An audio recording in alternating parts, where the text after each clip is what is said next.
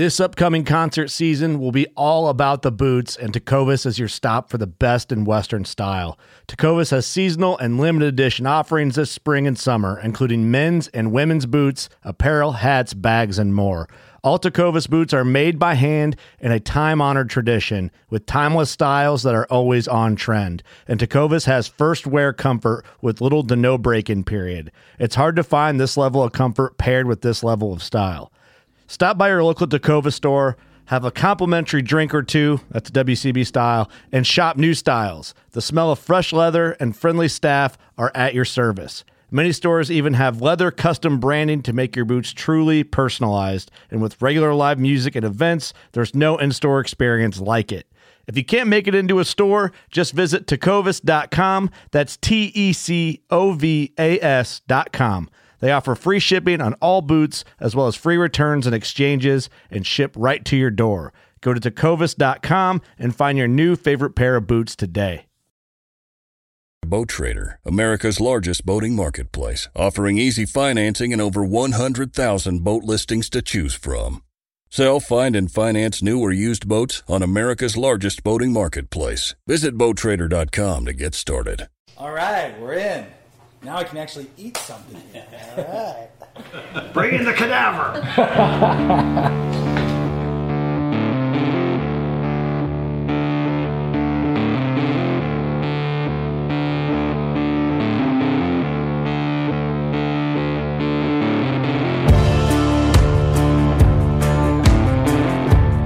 We're here at Heritage Craft Butchers in Marianna, Pennsylvania. I'm with my buddies Bob and Jared. They're going to show us how to butcher a pig today. But we can't do that on an empty stomach, so basically, right now, we're going to try some of this amazing sliced meat while they tell us a little bit about their stories.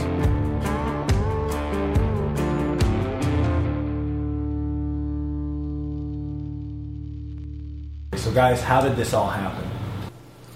Well, I guess I can get started. Um, um, so, uh, my wife and I uh, moved down to a small farm, a homestead, if you will, in Greene County, Pennsylvania, about six years ago.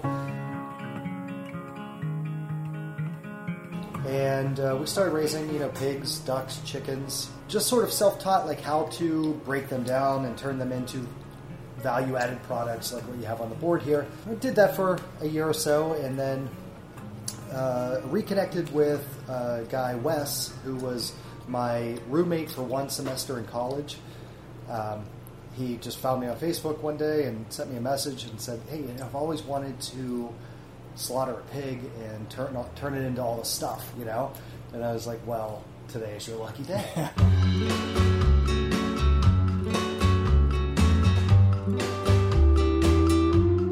Along the way, uh, through a mutual friend of uh, Wes and myself, met Jared. And Jared's a what forager?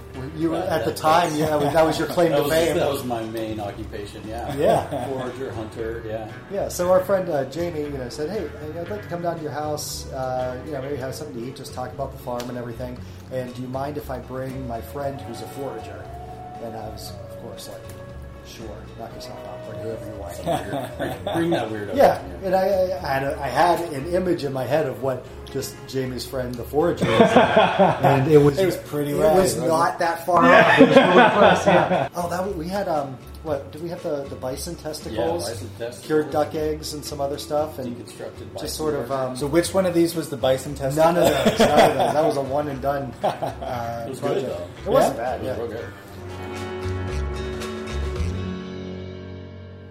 that year I got you know another pig for Wes, got a pig for Jared. Unfortunately, at, you know, nine ten months go by and Jared's pig didn't actually grow at all. So Jared's pig started off this big and ended up you know, this big. You gave him a pot belly, didn't Yeah, you? yeah. I don't know. Uh, what was his name? Dookie. Or something? That was his name. Yep. So uh, you know, we got to the end of that year, and um, we you know we were making Italian style uh, charcuterie, Spanish style charcuterie An old barn. in a barn. Oh, cool. Um, you know, we had built, you know, curing chambers out of old refrigerators. We butchered all those animals. We made salamis and coppas and, and, and prosciuttos and got them all hung up there and had sort of that realization at the end of it of like, we have thousands of pounds of cured meats that you we're going to eat like an ounce at a time.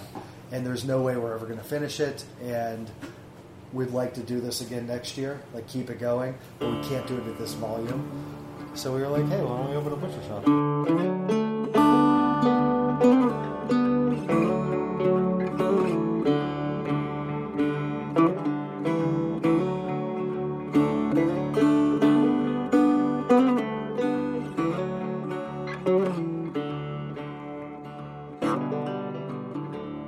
Yeah, why not? There was a little bourbon. There's a little bit of bourbon involved. Yeah, yes, there's a lot of bur- bourbon involved. A little bit. All right, so you have this huge stash of stuff you guys have been, you know, experimenting with, trying out, and you decided the only way we're going to be able to do this again is if we sell some of this because there's too much. Correct. Where do you go from there? We're Well, looking at buildings. logically, you should tell your wife that you've made this decision. I thought that I did.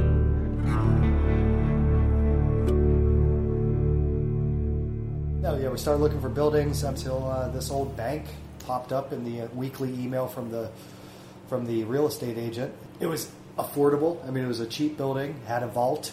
It seemed like it was in, in reasonable condition, and uh, then you just sort of it, it, you take it piecemeal. You know, being the general contractor for a, a renovation of turning a bank into a butcher shop is not it's not a turnkey operation. So, Yeah, any- like, anywhere we would be, we would have a, an extreme overhead to turn any building into what we wanted it to be. Yeah. Um, so we found this building was very cheap, and we kind of walked in and saw how it was going to potential. be laid out. We were Yeah, like absolutely. immediately. It was the first building. We were like, and we'll knock down that wall, and that'll be the cutting room, and it just kind of Yeah. was a no brainer. When we walked, when I walked in, I was like taken aback by how beautiful it looks. But what really surprised me was, as we're touring the facility, looking where we're going to film today, uh, this cutting room is surrounded by thick glass. I thought that was a health code thing. I'm thinking, oh, they got to have people watching the cutting. They got to be behind glass.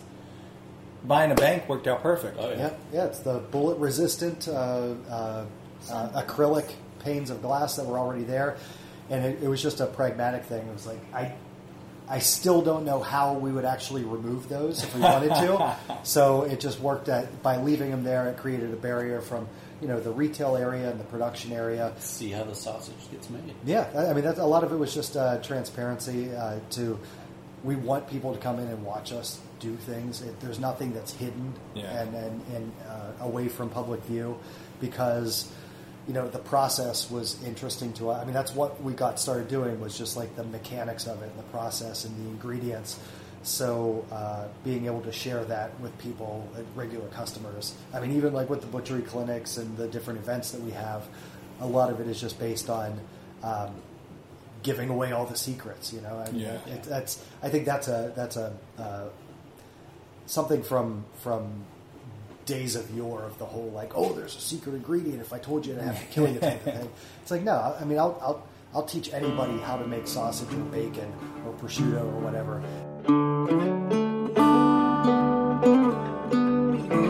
These are salamis that are fermenting. They're not all that pretty yet. We inoculate.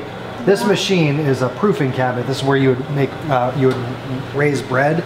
You'd put dough in there, and it would it would ferment and it would fluff up and everything like that. What we do is when we make salami, is we inoculate the mix with a culture of lactobacillus bacteria, and then there's some sugar in the in the cure. There's some red wine. There's some dextrose or whatever. That bacteria will eat that sugar and produce lactic acid. So whenever you eat salami, and it kind of tastes like um, like garlicky but tangy, like a little bit of a sour flavor. Yeah. That's lactic acid. So what we're doing in there is cultivating the bacteria that make. Is the lactic acid bad? No, it's good. No. Botulism, Friend. C. botulinum bacteria, what gives you food poisoning, Real bad. doesn't grow in acidic environments. It doesn't grow in oxygenated environments, and it doesn't. Isn't that like everywhere on the earth? And the oxygen? Right, except whenever you, if you do canning, like if you can green beans, mm-hmm. You're removing all the oxygen from the can, so you have an mm-hmm. anaerobic environment, and green beans aren't naturally acidic, so you have to either add acid to it or do or pressure can them to kill the spores.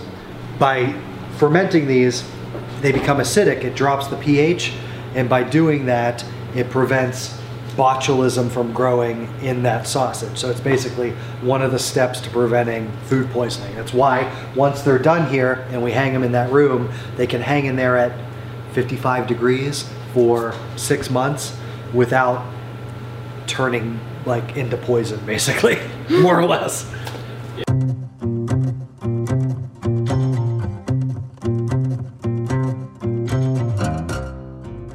know what? If you go off and just make it yourself, great. But nobody's gonna. Sell you a leg. If you want to go buy a bank somewhere and open a meat shop, more power to you. It's probably not going to work out for you, but yeah, you'll be back. You'll be Yeah. back. It's So- just the, the culture of what we're trying to do here with all the local foods, um, trying to bring in all these local animals, these heritage animals, and show people the process. The people, our customers are different than people that are just going to go to Walmart and get their meat. Um, so they, they kind of want that more interactive. They want to see exactly how everything's being made and, and how we're cutting it up.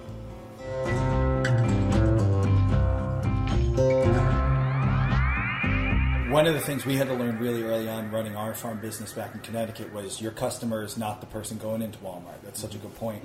Um, when you guys are looking for customers, uh, who do you find coming through the door and coming back through the door? What's your kind of customer? What do they care about? The, the locality is, is a big deal. You know, you, you drive, you drove here through through cow fields. I mean, you saw how many cows on your Yeah. way here, sheep, Yeah. lambs, all out in the field. Um, there's no reason we shouldn't be eating those animals as opposed to animals that have been raised in Texas and then shipped in a box to Walmart or Giant Eagle. So, um, trying to give back to the community, it helps us too because these animals are delicious. They're they're of higher quality than what you're going to find um, anywhere else. So that's kind of the heart and soul of, of what we want to do. And then there's also, I mean, products that uh, you just can't find anywhere else. Whether it's uh, an esoteric cut of meat that you're not going to find at a supermarket, um, or you know, products like the the dry cured, you know, the, the charcuterie program that we have.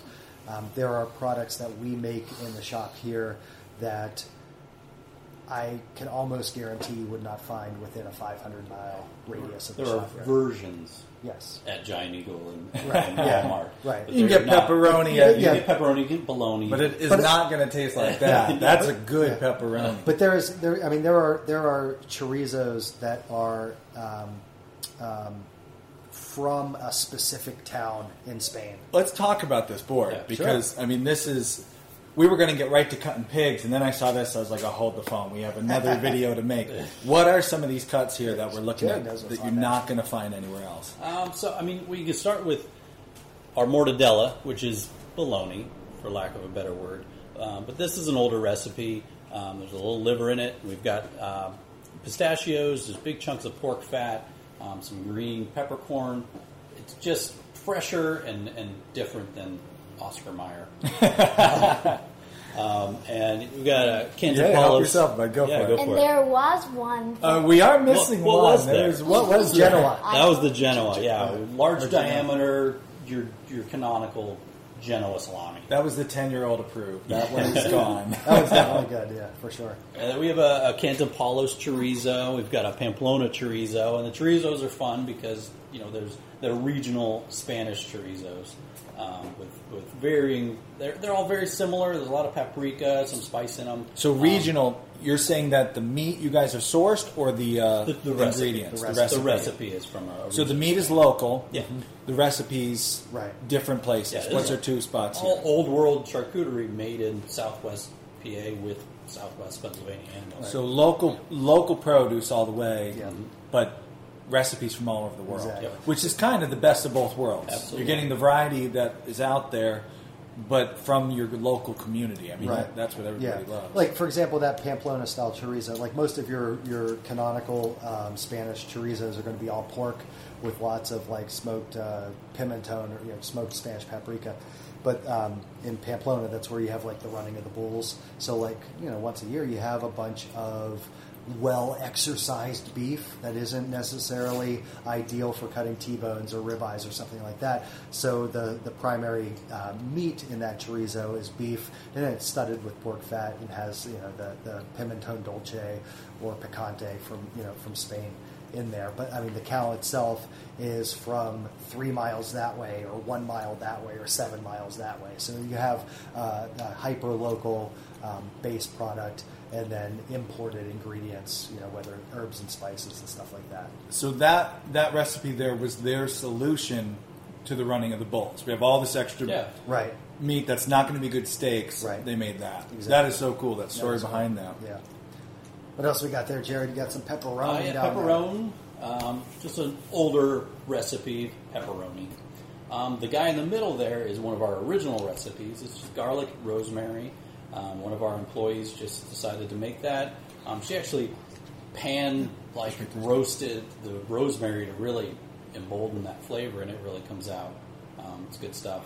Can I ask you a a job. question? Absolutely. Please Where do. do, where do you get all your meat? Where do you get the cows? Do people send you in cows, and then you do the butcher and then send it back to them? So- or do you get your own? No, we we source from local farmers that, that have become friends. We have this whole heritage family of, of several beef farmers, uh, pork farmers. Um, so what we'll do is we, we talk to the farmer and we say, hey, we want two beef this month. They send them in to a local slaughterhouse. We don't slaughter here. Um, so all of our animals are slaughtered under USDA um, regulation, and then we get them. We get quartered cows and have pigs and whole goats and lamb. Fishing like a local isn't just about catching fish. It's about connecting with the environment and the people who call it home. It's about hearing the stories and traditions that have been passed down for generations and sharing unforgettable moments with the people you meet along the way. Fishing like a local is having an experience that stays with you forever. And with Fishing Booker, you can experience it too, no matter where you are. Discover your next adventure on Fishing Booker. That's good. Wow, that was great. And we, we- yeah we, we cut them here from from the whole quartered cows or, or whatever. You'll see a half pig pretty here pretty soon here. The top half. yeah. I think it's a left half. It's a lot. Well, he's a lefty, so he's happy. About Cool. that. We got Southpaw pig. Yeah, then uh, what do we got here? A mole salami, Yeah. um, based on like your, your Mexican stewing spices, your mole sauce with uh, cumin and ancho chili powder and guajillo chilies, cocoa nibs, cocoa powder, nice. like all that kind of good stuff. It basically tastes like a Mexican restaurant. It's fantastic. That's this guy here. Yeah. So we, I uh, spent a lot of time in Mexico with my buddies growing up surfing. Yeah. And uh, mole, man, that was my uncle is Mexican, and he that. So I went with him, and it was like, all right, what is he ordering? I'm going to order that. Yeah. Every time it was mole. So cool.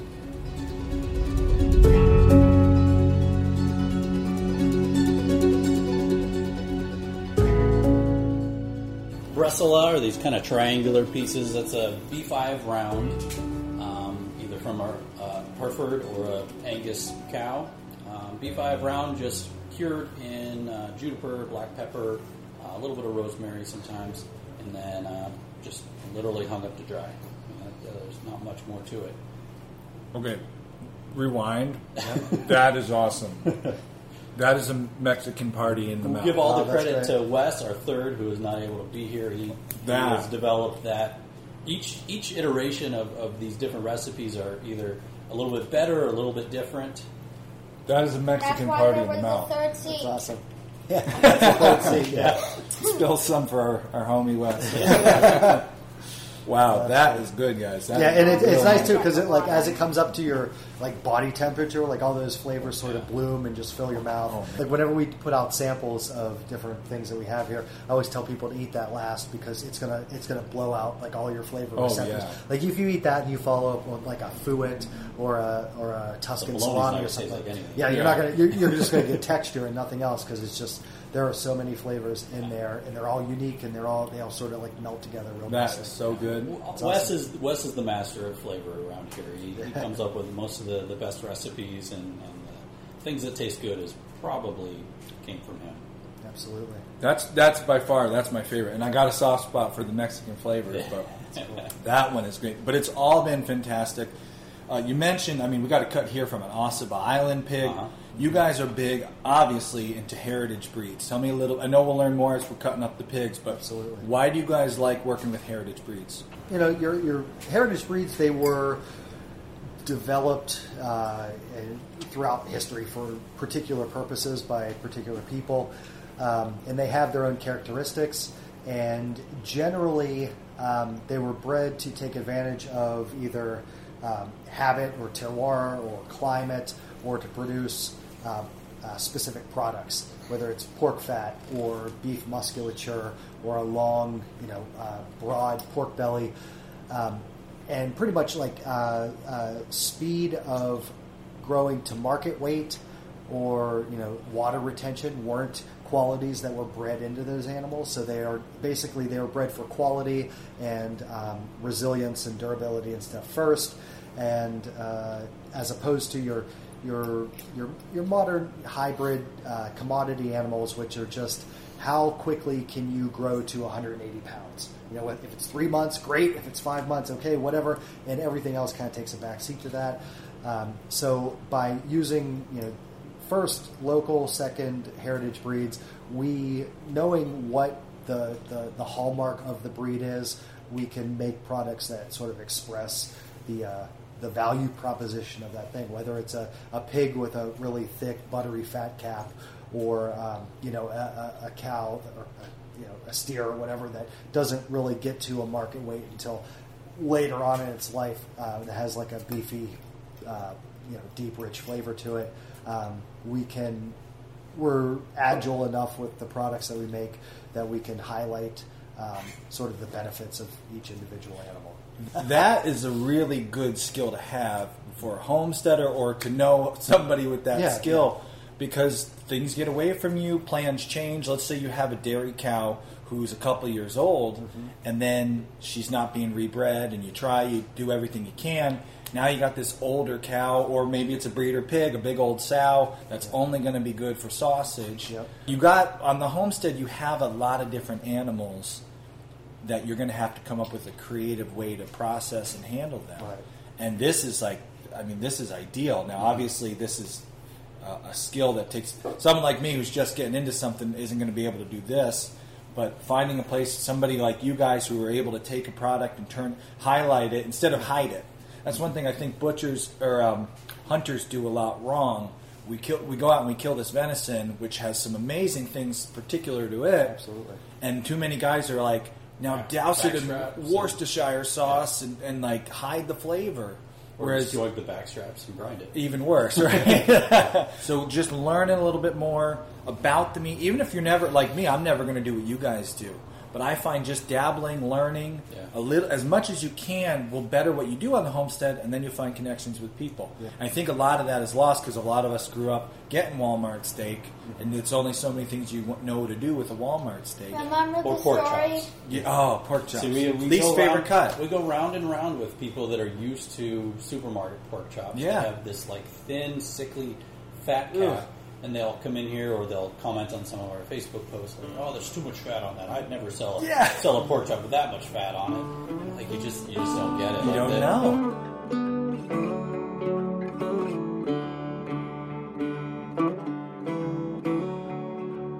That fat is is it might take up like a I third of the of the actual meat on it, but it'll render and you'll just get these awesome little cracklings, or you Oh, can just yeah. cut it off and eat it.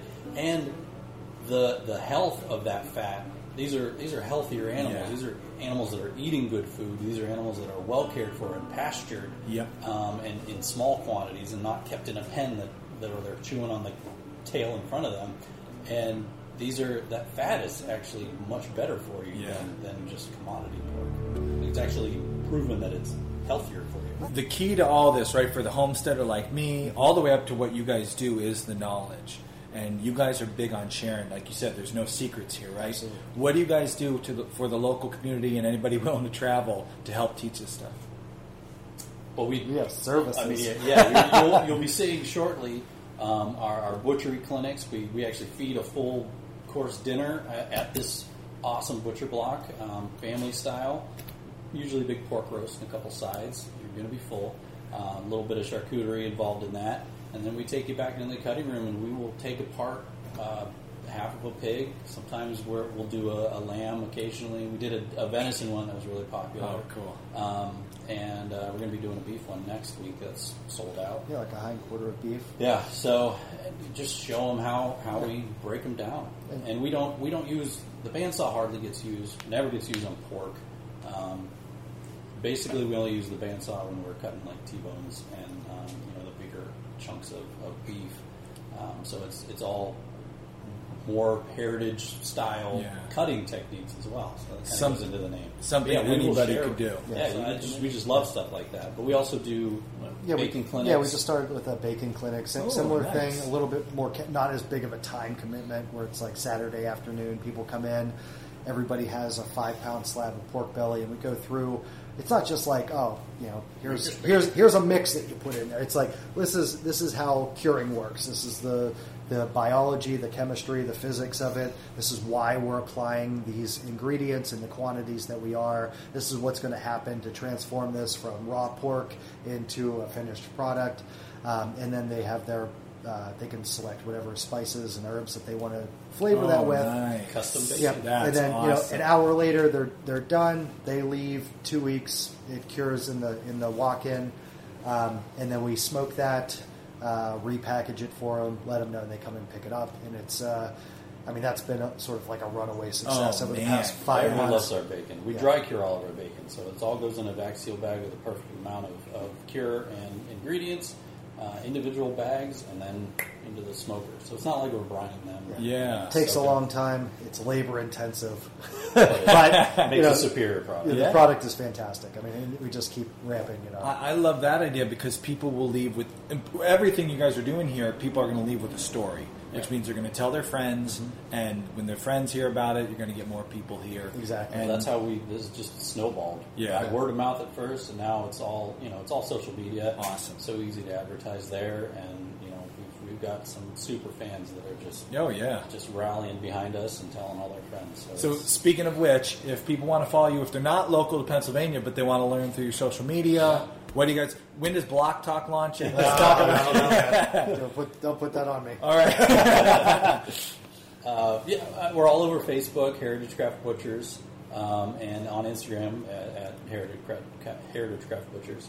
Um, and it's yeah, we don't, we don't do a whole lot of like of the informational videos. We might put some of this up We'll have a few today. Uh, but it's if you want to see beautiful pictures of our cuts and, and just kind of the unique things that we're doing here, we, we post. We we try to get on a schedule. We literally have a meeting every Tuesday and, and block off who's going to post what every single day. So Nice. we usually have a post going out every day, um, just something fun that we're doing. You definitely should follow their Instagram.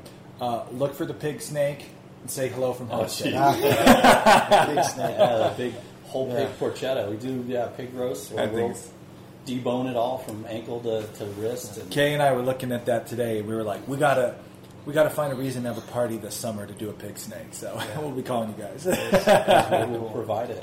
We try to um, like one of the things that early on. I mean, when you're just starting and you barely have any customers, it, it was a lot easier. But we got into sort of a, um, a, a pattern of you know if people are going to engage with us online or you know in email or Facebook or Instagram or whatever. Um, like we're going to answer their question. Like we people ask a stupid question, not a stupid question, but a simple question, and then they get fifteen hundred words back because it's like this is like literally what you need to know, Yeah. and they're like, oh my god, I can't believe like. Thank you. you know, nice. And, um, to the butcher. We still we still try to maintain that, and it it, it, it has grown into a significant uh, amount of labor just to, Oh, to yeah. communicate with people. But as much as possible that we can do that, there's no reason not to. I mean, if you ask a question, if we know the answer to it, we're going to tell you what it is. and from now on, you're going to record those answers, and that's your first episode of Block Talk. I'm going to be pushing that, Bob. Any- Yeah, any- Executive producer. Any Yeah. excuse to buy uh, like new computers, and, and, and, you know, You see all that? like the new Mac Pros out. Packing light. We do. We're very responsive to like our social media messages, Yeah. and we get them all day long about simple things like, "Hey, do you guys have kielbasa today?" Yes or no, you know, Yeah. like or you know, can I schedule this or, or what, Awesome. can you explain to me what this is that you guys do? If you guys want to learn more, we'll have links below to your social media stuff. We'll have links below to your website. Uh, you guys do private events, right? Yeah. Like Indeed. parties. You do the Like charcuterie this. events like this. We do a All butcher's kinds of table, stuff. Oh, yeah, the which tables. uh, that's been very popular. We this whole table will be covered from edge to edge with pickles, cheeses, all of our charcuterie, uh, a little bit of candies. you want to come back for like, pickle Candy. day, don't you? tiered things with cheeses on them. Like it's This ridiculous. table's from the Maybe Civil when I'm War. off the gluten and dairy food. There you go. Gluten and dairy free? Yeah. All right. Well, no milkshakes or crackers for you. All right. Well, guys, I could sit here and talk shop all day. We got a half a pig to cut up. Indeed. So this video is over, but stay tuned because in the next series we're gonna have a whole playlist here with the Heritage Craft Butchers. We're gonna show you the steps, taking a half of a pig and breaking it down into all the most delicious things that you love about half of a pig or all of a pig. So stay tuned for that. Uh, make sure to subscribe. Thank you. If you follow the playlist, which will show up right here, follow that playlist. You'll see all the videos here.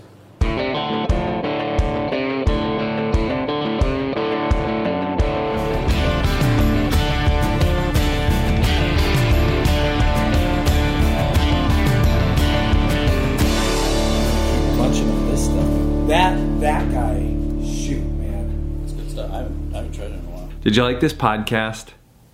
As always, there's an extended version of this interview in the Pioneers Only library.